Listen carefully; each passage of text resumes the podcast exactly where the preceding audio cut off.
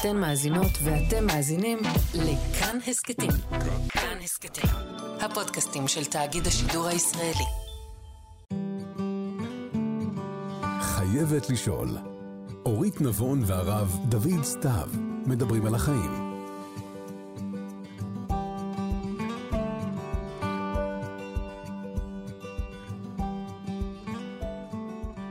שלום הרב סתיו. שלום, שלום. האמת היא שיש לי פתיחה מושלמת לפרק הזה, אני לא תכננתי אותה, אבל uh, בלילה מישהי הגיבה לשרשור אצלי בפייסבוק, לפני כמה ימים העליתי לינק לפרק הראשון שלנו, ברכו אותנו והכול, מישהי כתבה, כל הכבוד שאת פונה למקור הכי נכון לשיכוך כאבים, תורת ישראל. ואז כתבתי לה, תודה, זה לא פודקאסט תורני, אבל שמחה שאת מתחברת.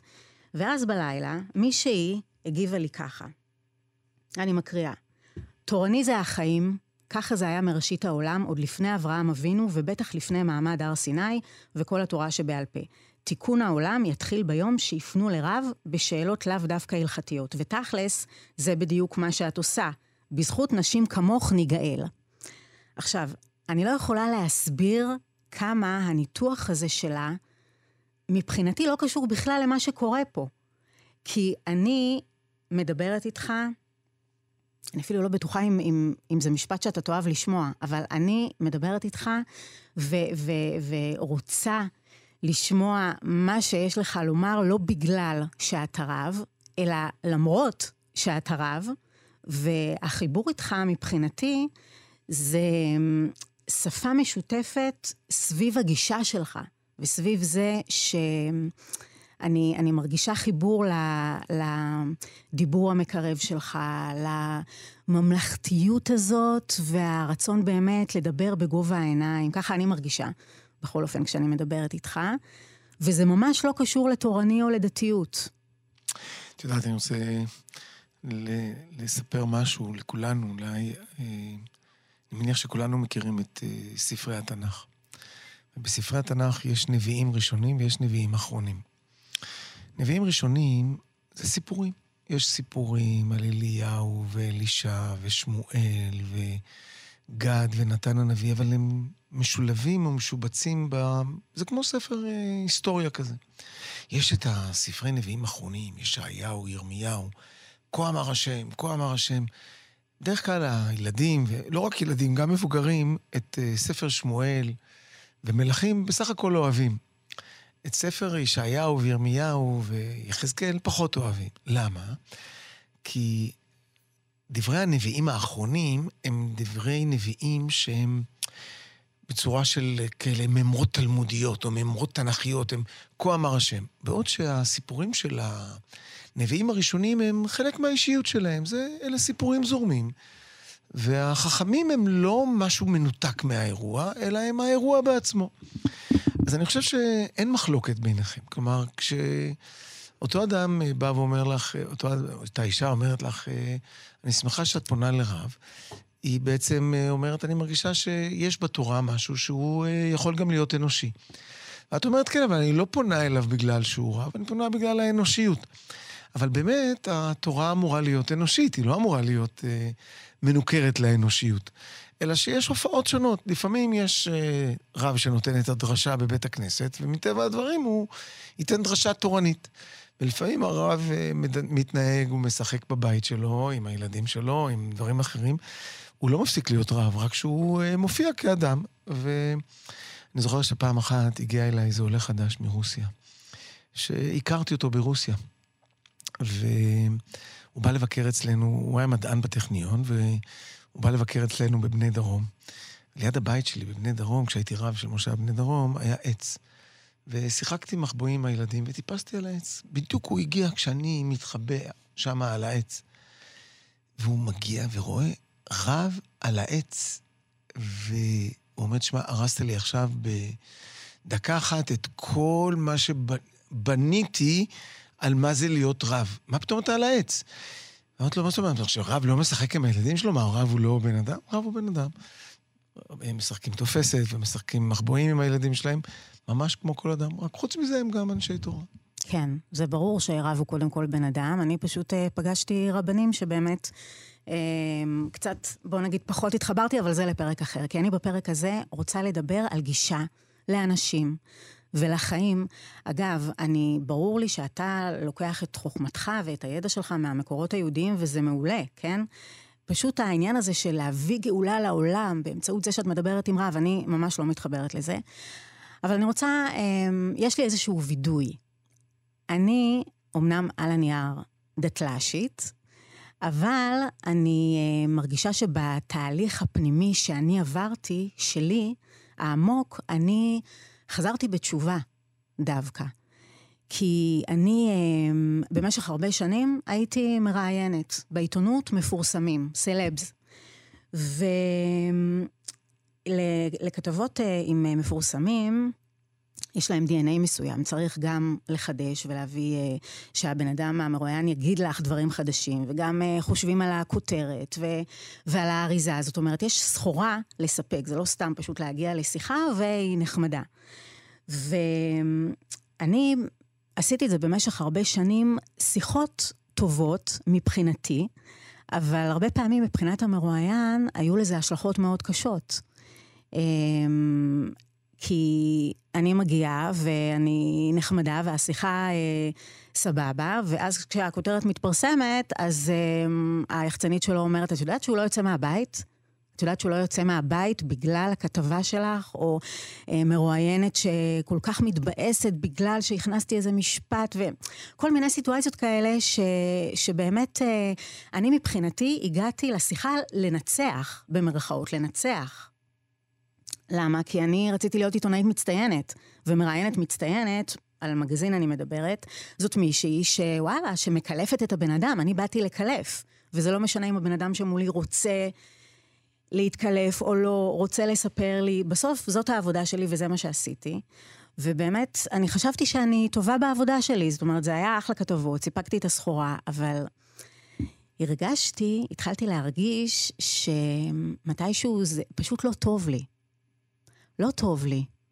כי אם uh, בהתחלה uh, הייתי אומרת, טוב, זאת פשוט העבודה שלי, אז היא לא יצאה מהבית, מה אני יכולה לעשות? זה מה שהיא אמרה, זה מה שכתוב. אבל מתישהו כבר המחשבות שלי התחלפו, ואמרתי לעצמי, מה זאת אומרת זאת העבודה שלך? אז למה זאת העבודה שלך? והאם העבודה שלך עושה לך טוב? כי התחילו להצטבר אצלי רגשות שליליים סביב הכאילו הצלחה הזאת, וגם נוצר איזשהו פער, כי אני מקבלת מחמאות אה, על, על מה שאני עושה, אבל בלב אני ממש לא מרגישה טוב עם זה. ו... אני... אתה יודע, יש כל מיני סיטואציות מורכבות שהיו, כמובן, זה... רעיונות uh, מהסוג הזה גם uh, מביאים uh, סיטואציות קצה כאלה, של נגיד המרואיין שמגיע יכול לבוא מסטול ולהתייחס אליי מאוד לא יפה גם, זאת אומרת, זה לא כזה שחור לבן, אבל בגדול, כשאני עושה את העבודה שאני צריכה לעשות, אז התחושות לא, לא טובות. ואני חושבת שבנניח עשר שנים האחרונות, זה לא איזה תהליך שהיה כזה בבום, זה באמת מאוד הדרגתי היה. מלפני נניח עשור, אולי קצת יותר, אמרתי לעצמי, אני, אני לא רוצה להחליף מקצוע, כי אני באמת, אני סקרנית כלפי אנשים, אני באמת, אני רוצה לפגוש אנשים ו... ו ולהוציא רעיונות ולהוציא את הדברים שמעניינים אותי, אבל לא ככה. לא ככה. ובגלל שגם הגישה שלך היא כל כך מקרבת ומחברת, אז אתה יודע, על עצמי אני יודעת שלא תמיד הייתי ככה, ואני אפילו קצת מתביישת ברגעים מסוימים וסיטואציות מסוימות שהיו. גם מעניין אותי מה אתה חושב על זה, וגם מעניין אותי האם אתה תמיד היית כזה. אז אני רוצה באמת להתייחס לשני הדברים. קודם כל, אה, אני כמובן לא שופט, לא, לא מכיר את הרעיונות מהתקופה הקודמת, אבל אה, להתכבד בקלון האחר, כלומר, לקבל כותרת טובה ו... לגרום לזה שהשני לא יוכל לצאת מהבית, אני בטוח שזה לא, לא עושה לאף אדם טוב. גם לא למראיין שאולי אה, זכה בכותרת אה, של כתבה שרבים רבים צפו בה וקראו אותה וכדומה. אני, למרות שאמרנו שאנחנו לא עוסקים בדברי תורה, אני רוצה לזרוק איזה רעיון שאני חושב שהוא קשור גם ל, לפרשת שבוע במקרה, אבל אני חושב שהוא רעיון מאוד יפה שקשור גם לשאלה שאת העלית, ואני מיד אגיד איפה אני עברתי את, ה, את השינוי הזה. את יודעת שלוחות הברית היו לוחות של אבן, אבל שמו אותם בתוך המשכן, בתוך ארון של עץ. והרב שמשון רפאל הירש, אחד מרבני גרמניה במאה הקודמת, אומר רעיון מאוד יפה. לוחות של אבן, אבן זה הדבר הכי יציב, כזה חקוק באבן. אלה ערכים מאוד מאוד קבועים ונצחיים ולא משתנים. אז מצד אחד, לא תרצח זה לא תרצח. לא לפגוע בבן אדם ולא לגנוב בן אדם ולא וכולי וכולי, אלה דברים נצחיים. אבל מהצד השני, שמים את זה בתוך ארון של עץ. עץ זה חומר שכל עניינו זה להתפתח, לצמוח. לפעמים אם אתה שם אותו בתנאים לא טובים, הוא גם מרכיב. הוא כל הזמן צריך לדעת, ללמוד, להתפתח עם הסביבה שלו. זאת אומרת, יש לנו ערכים נצחיים, ערכים לא משתנים. אבל מצד שני, אם אנחנו אטומים לסביבה שבה אנחנו נמצאים, אז הערכים האלה לא יהיו מתורגמים נכון. ולכן אדם כל הזמן צריך לשאול את עצמו, בכל מקצוע שהוא עוסק, בכל תחום, זה בזוגיות, זה ביחסים עם ילדים, עם הורים, עם חברים, זה האם הוא נשאר כזה בום, כזה אבן, או שהוא כל הזמן אה, בודק את עצמו אם הוא לא, אם הוא לא צריך לשנות לפעמים גישה. ואני יכול לתת אה, כמה וכמה אה, דוגמאות. לפני כמה שנים... אבל אני רוצה לשמוע על הגישה שלך. הנה, הנה, הנה, אני עכשיו, אני על זה בא לספר. לפני כמה שנים פוגש אותי יהודי אחד שזרקתי את הבן שלו ב... בישיבה התיכונית שבה הייתי ראש ישיבה באנטוורפן לפני הרבה הרבה שנים. הייתי בשליחות שנתיים באנטוורפן, וזרקתי את, ה, את הבן שלו על התנהגות לא ראויה. והוא מגיע לארץ, אותו אדם, והוא אה, שומע על צוהר וזה וזה, וככה. אז הוא אה, פוגש אותי יום אחד, הוא אומר לי, תגיד לי, אני רוצה לשאול אותך משהו. תגיד, אתה אותו הרב סתיו שאני הכרתי אז באנטוורפן, שהיה אה, קשוח במדיניות החינוכית שלו, ו... אה, ואמרתי לו, תראה, בדברים מסוימים לא, שיניתי, שיניתי גישה. ואז הוא שואל אותי, אה, בין היתר, תגיד לי, מה, איפה, איפה תשים את האצבע לשינוי? אז אני מתאר לעצמי שיש בהרבה, בהרבה תחומים ש, ששיניתי התייחסות בכל מיני נושאים. אני אולי אשים אצבע על שני, על שני מוקדים. בצעירותי שמתי דגש עצום על אידיאולוגיה. כלומר, חשבתי שהאידיאולוגיה והאמת האידיאולוגית היא הדבר החשוב ביותר. ואם האידיאולוגיה שלך לקויה וצורת החשיבה שלך היא לקויה, אז uh, המכנה המשותף בינינו הוא uh, נמוך יותר. לקויה, כמעט... לקויה אתה מתכוון שלא חושבים לא כמו חוש... ש... לא, לא חושבים כמוני. ולקח לי זמן להבין שזה ממש לא מה שחשוב. ומה שחשוב באמת זה לא השאלה האידיאולוגית, אלא שאלת המידות שלך. כלומר, מהו האישיות שלך, מה המידות שלך, איך אתה מתנהג, איך אתה... לא רק בין אדם לחברו, אלא איך אתה בין אדם לעצמו, מה מידת הקשב שלך, מה מידת היכולת שלך להתמודד עם דעות אחרות וכדומה, ולא הדעה שלך כשלעצמה. ואולי הסיפור שאני אוהב לספר בהקשר הזה, לעצמי, אבל לא רק לעצמי, אה, הוא הסיפור הבא.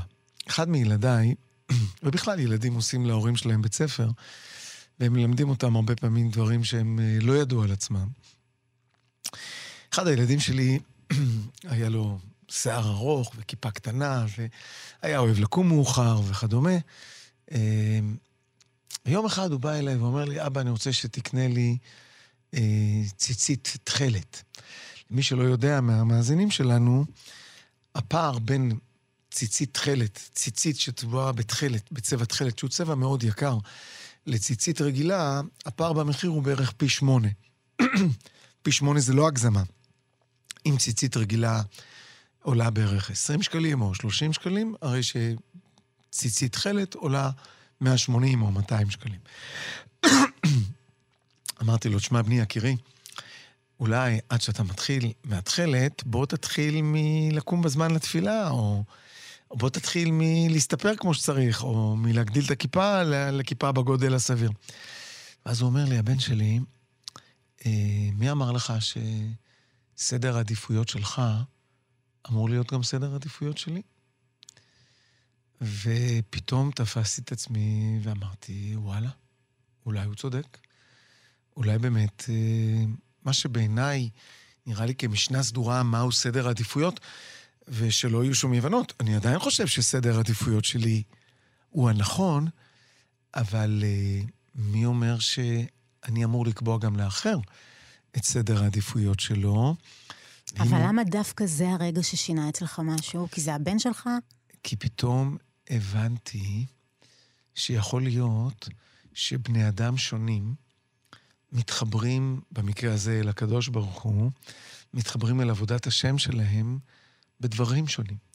יכול להיות שאדם אחד יתחבר אל הקדוש ברוך הוא בתפילה, והשני יתחבר בזה שהוא קם דווקא מוקדם בבוקר, והשלישי יתחבר בזה שהוא אה, אה, רוכש לעצמו אה, צבע תכלת, ודווקא הצבעוניות של, ה, של הבגיד הזו שקושרת אותו אל אלוקיו.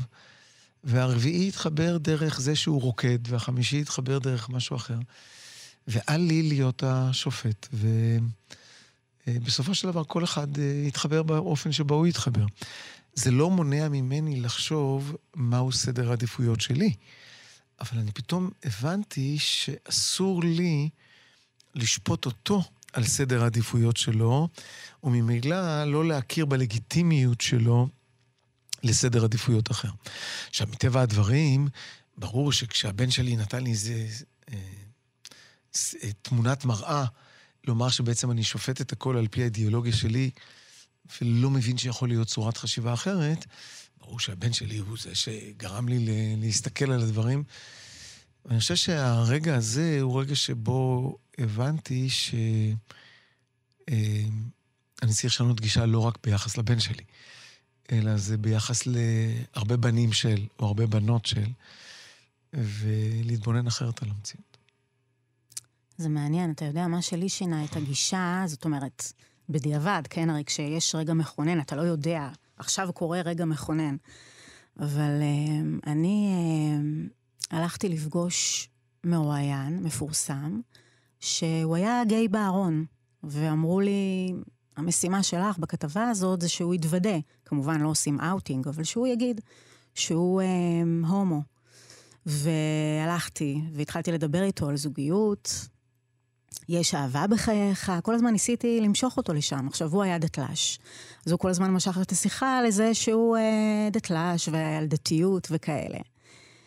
ואז אה, מתישהו הוא אמר משפט, אני יצאתי מארון הקודש.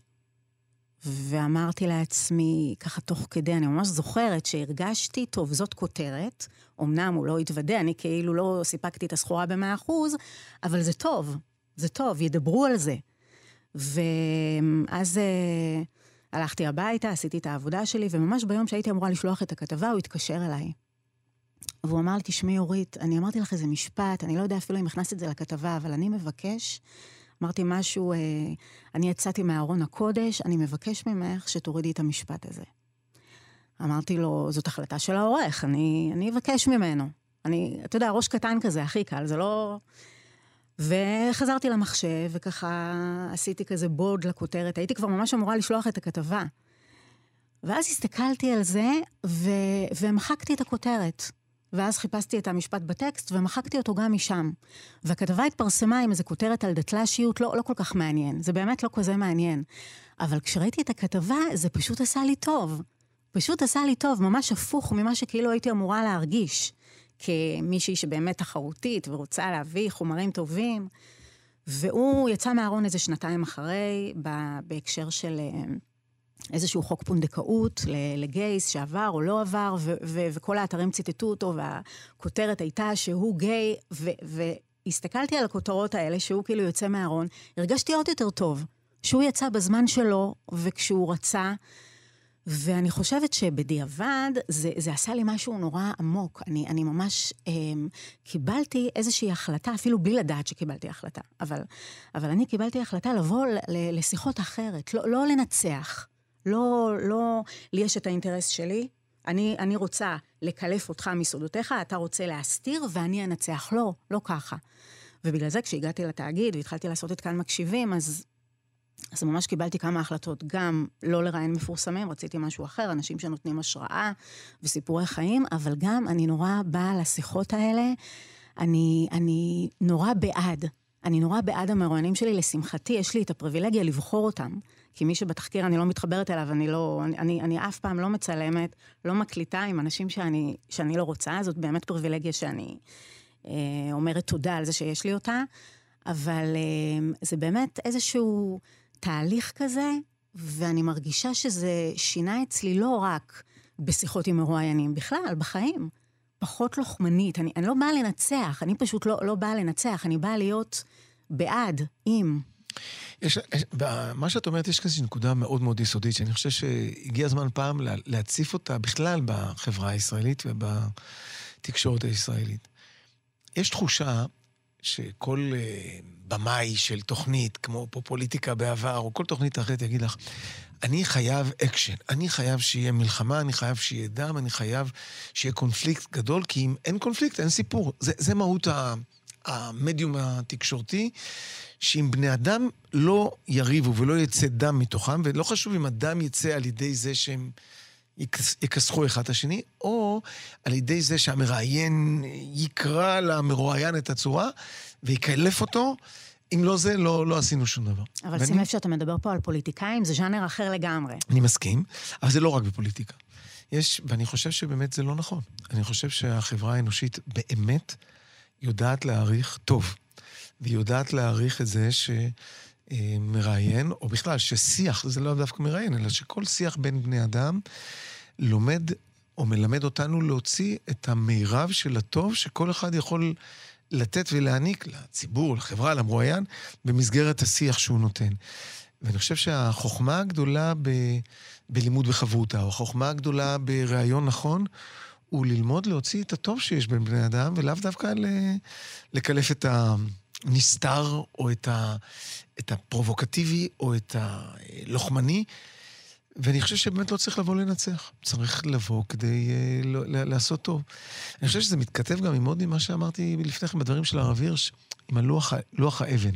לוח האבן שלנו, בסופו של דבר, הרצון לעשות טוב. כל... יש איזה סופר אמריקאי שאני אוהב אותו כל כך, שאומר, אדם צריך לשאול את עצמו בסופו של דבר, כל יום כשהוא חוזר הביתה, מה עשיתי טוב היום? במה היטבתי היום לעולם? במה היטבתי לעצמי? במה היטבתי לעולם? ואם אדם יבוא ויגיד, וואלה, היום החרבתי לעוד אדם את הבית, או כשהוא חוזר הביתה הוא לא יכול להסתכל על אשתו ועל הילדים, הוא יבוא פחות, פחות אה, מבסוט. וכשאם הוא יבוא הביתה, הוא יגיד, וואלה, היום גרמתי לעוד משפחה לחייך, היום גרמתי לעוד מישהו לעשות טוב, הוא יחזור יותר מחוייך עם עצמו. ואני חושב שזה המבחן האמיתי, כי אנחנו בני אדם טובים, אנחנו רוצים לעשות טוב. אלא שלפעמים כל מיני... אה, נקרא לזה, אידיאולוגיות גוברות עלינו, או דברים אחרים גוברים עלינו, ואנחנו uh, שוכחים את הטוב האמיתי שצפון בנו, שרוצה גם להיטיב לאחר, וגם רוצה להיטיב לעצמנו, ואין, ולא אמורה להיות סתירה ביניהם.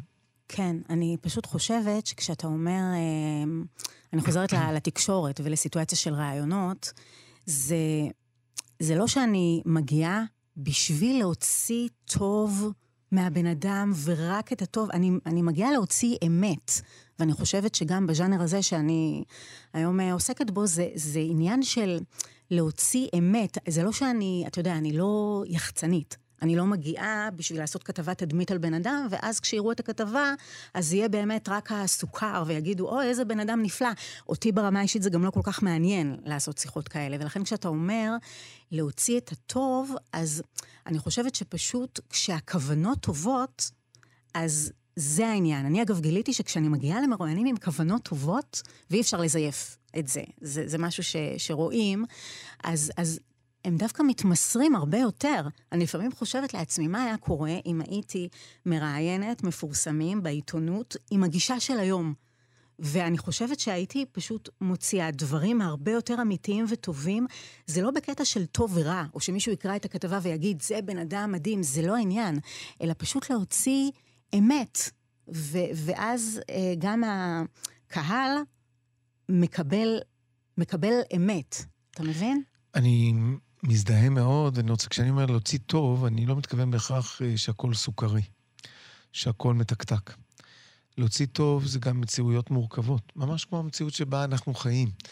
הכל טוב. אני, כשמישהו אומר, כשאני הייתי שואל אחד מעוזריי, מה, מה נשמע, הוא אומר לי, הכל טוב, הכל דבש, הכל טוב. איך אפשר להגיד כזה דבר? זה הרי לא הכל טוב, המציאות מורכבת. וכמו שהמציאות מורכבת, גם המרואיינים שלנו מורכבים, וגם האמיתות שהם מספרים הן אמיתות מורכבות. להוציא טוב, אני מתכוון באמת לאמת. לאמת במובן הכי פשוט שלה, אבל לא במובן של הרצון להתנגח, להוציא אותו שלילי, להוציא, וואלה, תפסתי אותו באיזה נקודת הרוע שלו, החולשה שלו. לא, אני, אני רוצה לספר סיפור. אני חושב שלכל אדם יש אה, סיפור, ובמקרה שלנו, אנחנו רוצים נניח לשנות גישה. אנחנו עוסקים הרי בשינוי גישה. זה לא שמי ש... כשאני הייתי מתנצח אידיאולוגית, הייתי חושב שהעיקר הוא אידיאולוגיה, ולא אכפת לי בכלל המידות של האדם.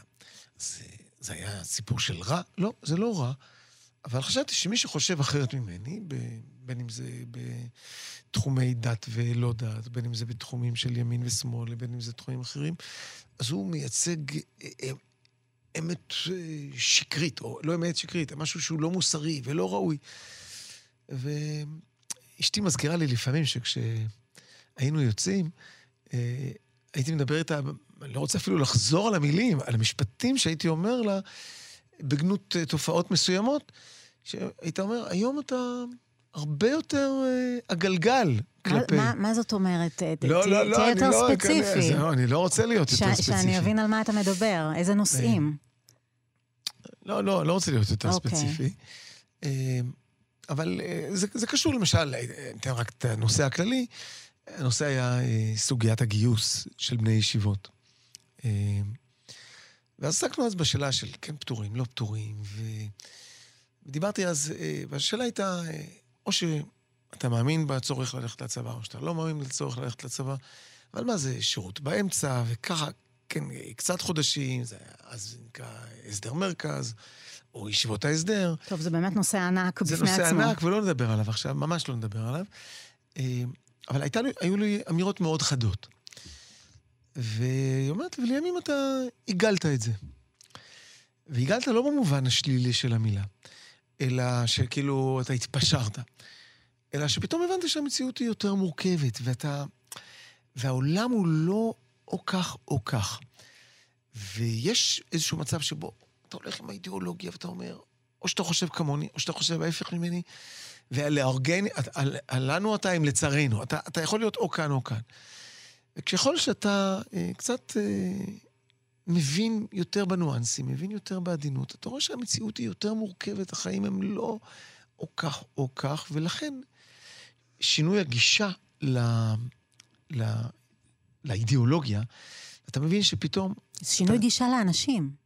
בוודאי, אתה פתאום מבין שאתה צריך להתייחס לבני אדם לא רק לפי הדעה שלהם, אלא, לפי המידות שלהם, לפי המבנה הנפשי שלהם.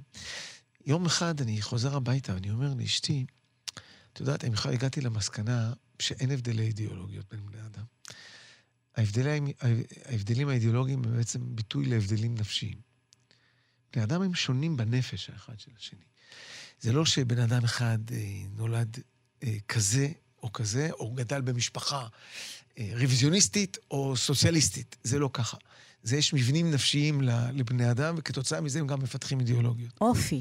אופי.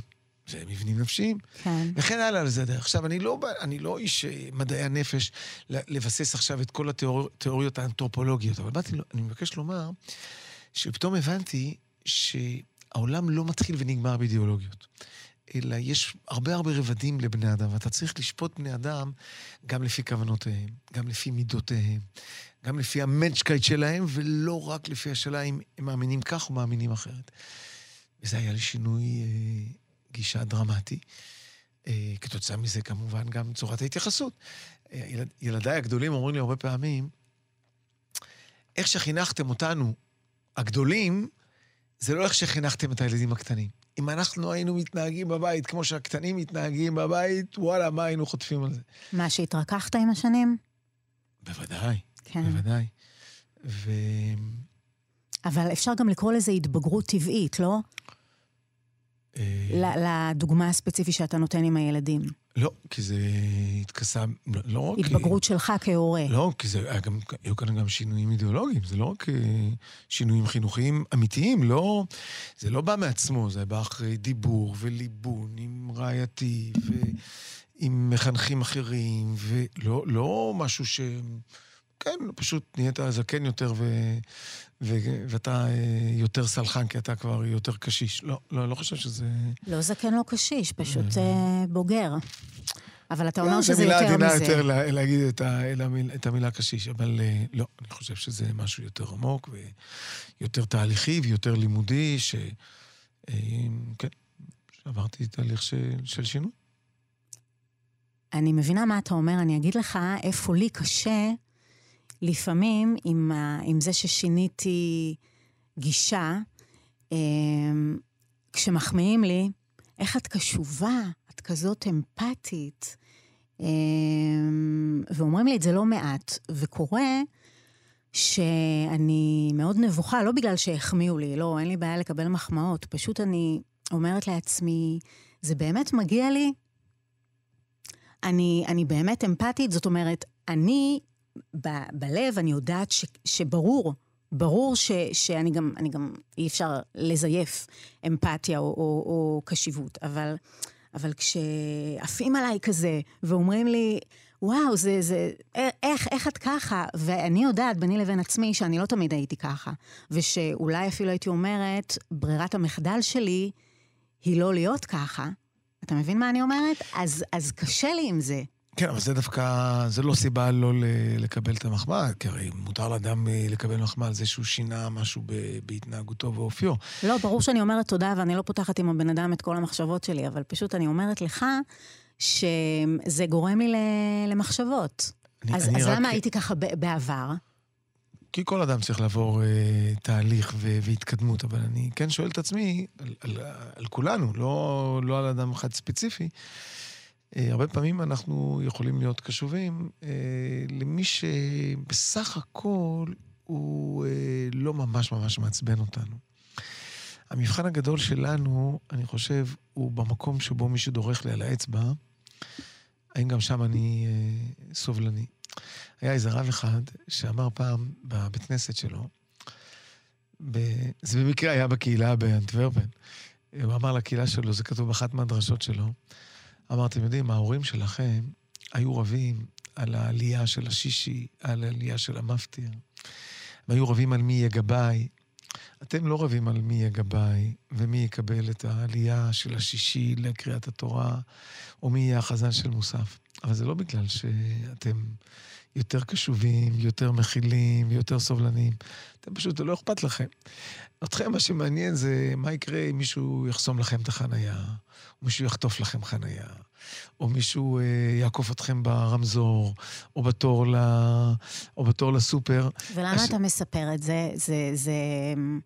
אני מספר את זה כי אני כל הזמן שואל את עצמי, אה, אפרופו הקשוב, הקשיבות אה, שלך, אה, שאני שואל את עצמי, האם היכולת שלי להכיל, האם יהיה איזה שלב שבו אני אגיד, רגע, אני כבר לא יכול.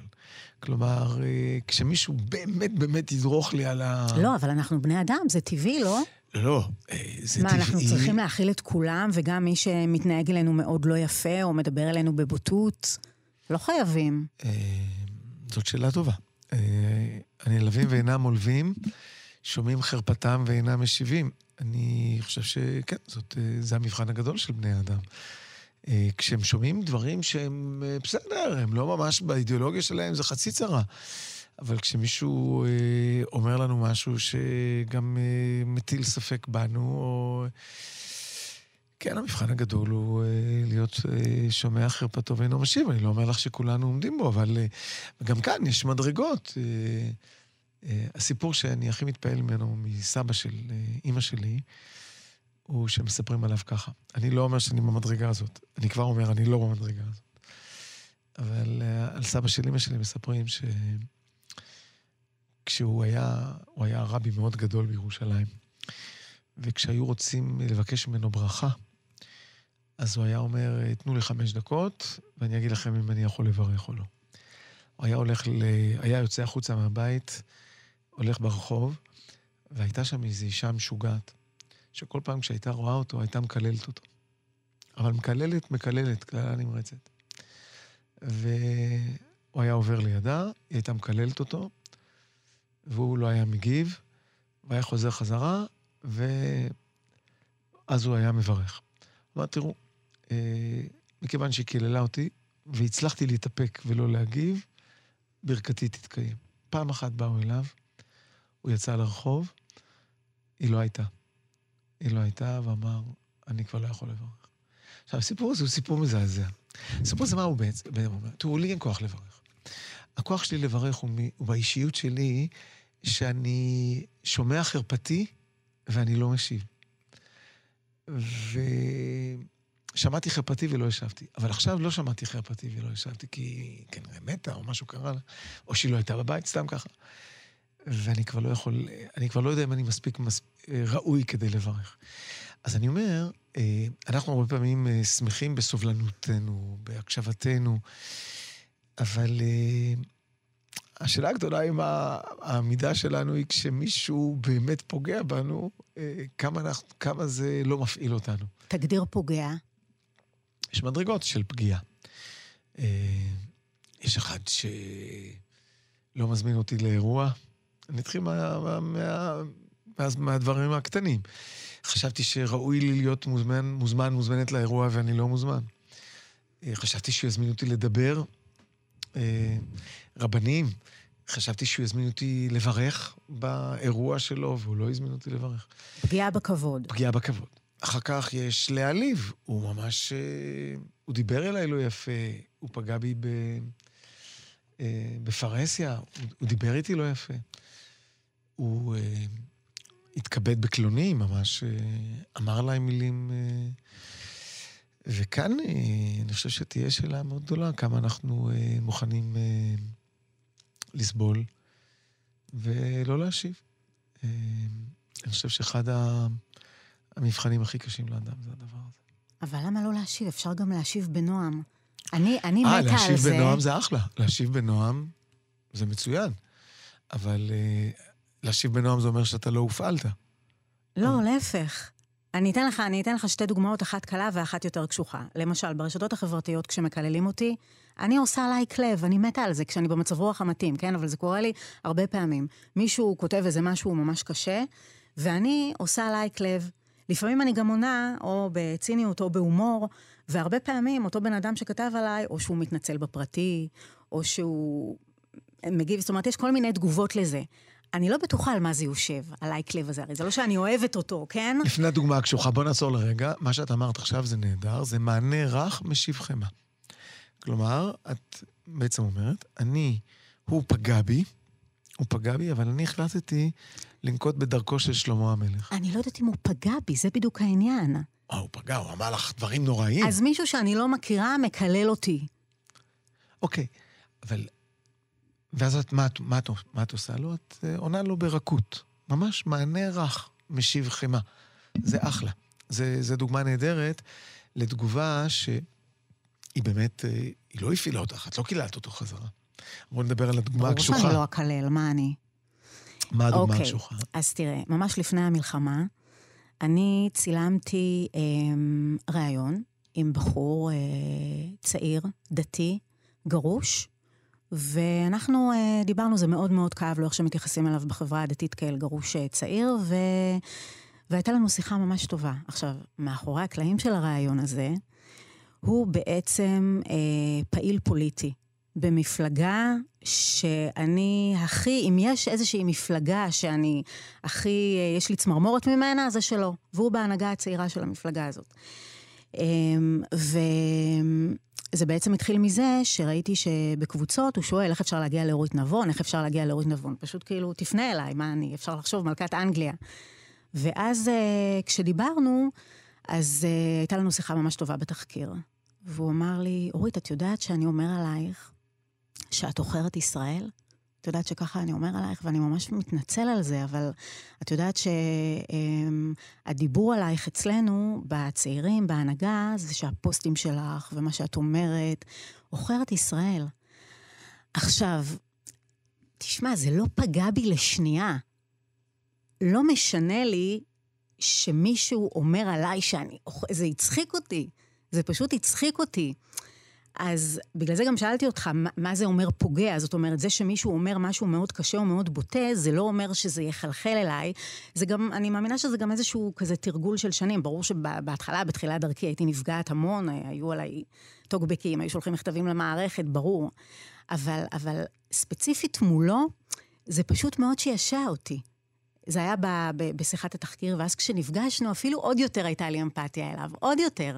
והוא עונה על כל, על מלא פוסטים שלי, כל הזמן לבבות, כל הזמן, כן? אני אומרת לו, כבר לא צריך, כבר תרגיע. אבל אתה מבין? קודם כל, אני חייב לספר סיפור בהקשר הזה, סיפור... אבל, uh, מה, אבל מה אתה חושב על זה?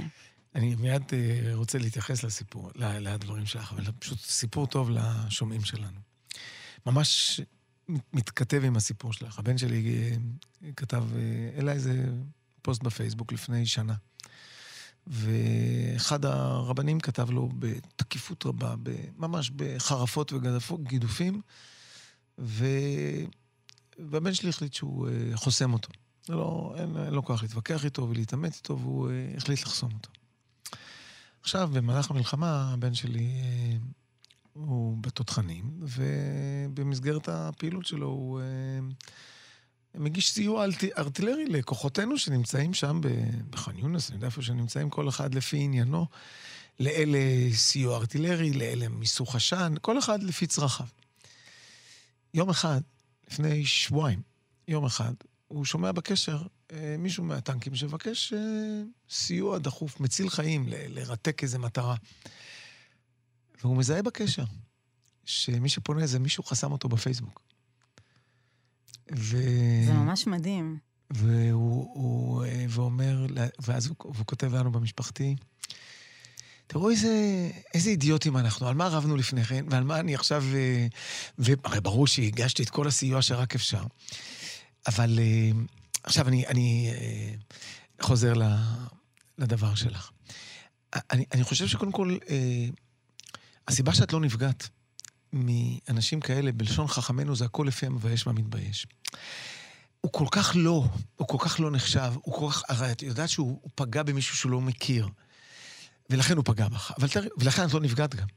אבל תראי לעצמך... אגב, הרעיון לא עלה בגלל שצילמנו אותו ממש לפני המלחמה, ואז כבר גנזנו, אמרנו, זאת אומרת, הנחנו אותו רגע בצד, הוא אולי עוד יעלה. אבל תראי לעצמך, תראי לעצמך שמי שהיה כותב את הדברים עלייך, אה, כעוכר ישראל ברשת שבו הוא נמצא, היה מישהו שמכיר אותך.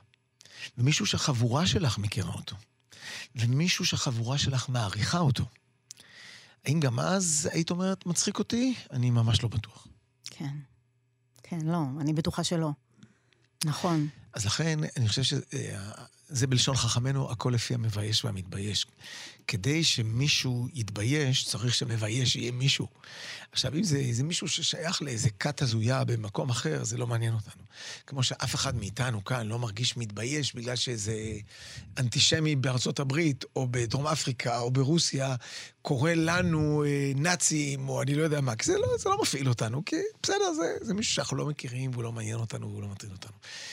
ככל שאדם מכיר אותנו יותר, אנחנו מתביישים ממנו יותר. וכאן עבודת המידות שלנו היא הרבה יותר איך לשנות את היחס, שגם אם אתה מכיר אותו, אה, אתה בכל אופן תדע לא להיות מופעל, ולומר, אוקיי, הוא מכיר חלק בי. את החלק האמיתי שלי הוא לא מכיר, ואני צריך לדעת להתמודד עם זה. אני חושבת שהשאלה זה, כשמישהו שאכפת לך ממנו פוגע בך, אז השאלה קודם כל, עד כמה אתה אוהב אותו? עד כמה יש אהבה ואז אתה גם שואל את עצמך, אני שואלת את עצמי, האם הוא התכוון לזה?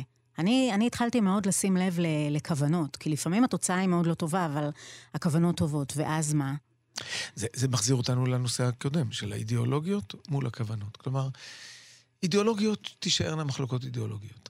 השאלה המרכזית, ולכן אה, בצעירותי, ככה חילקתי את העולם. היום אני הרבה יותר בוחן את הכוונות, הרבה יותר בוחן את המידות, את היכולת ל- לראות שהבן אדם הוא בן אדם, ואז ממילא יש יותר אפשרות לייצר מכנה משותף. נכון שמידות זאת מילה מאוד אה, דתית. אנחנו מדברים בסוף על, על תכונות של, של בן אדם. תכונות שתמיד השאלה זה האם, האם זה מולד, האם זה נרכש, אבל בסוף זה באמת סל כזה של תכונות. נכון, אבל מה שאת קוראת דתית זה אנושי. גם זה קושר אותנו להתחלה. אנחנו בראש ובראשונה בני אדם, ובני אדם יש להם תכונות נפש ותכונות אופי. והם כמובן חלקם מולדות, אבל הרבה מהם הם פרי עמל ועבודה קשה. הרמב"ם כותב שכדי לשנות מידה אחת, תכונה אחת, אדם צריך לעבוד חיים שלמים. יפה. תודה רבה לך, הרב דוד סתיו. היה מעניין, מרתק הצפוי. תודה לטכנאי רונן דהן, צילום ודיגיטל, נועה אוחנה. נתראה בפרק הבא. אתן מאזינות ואתם מאזינים לכאן הסכתים. כאן הסכתים, הפודקאסטים של תאגיד השידור הישראלי.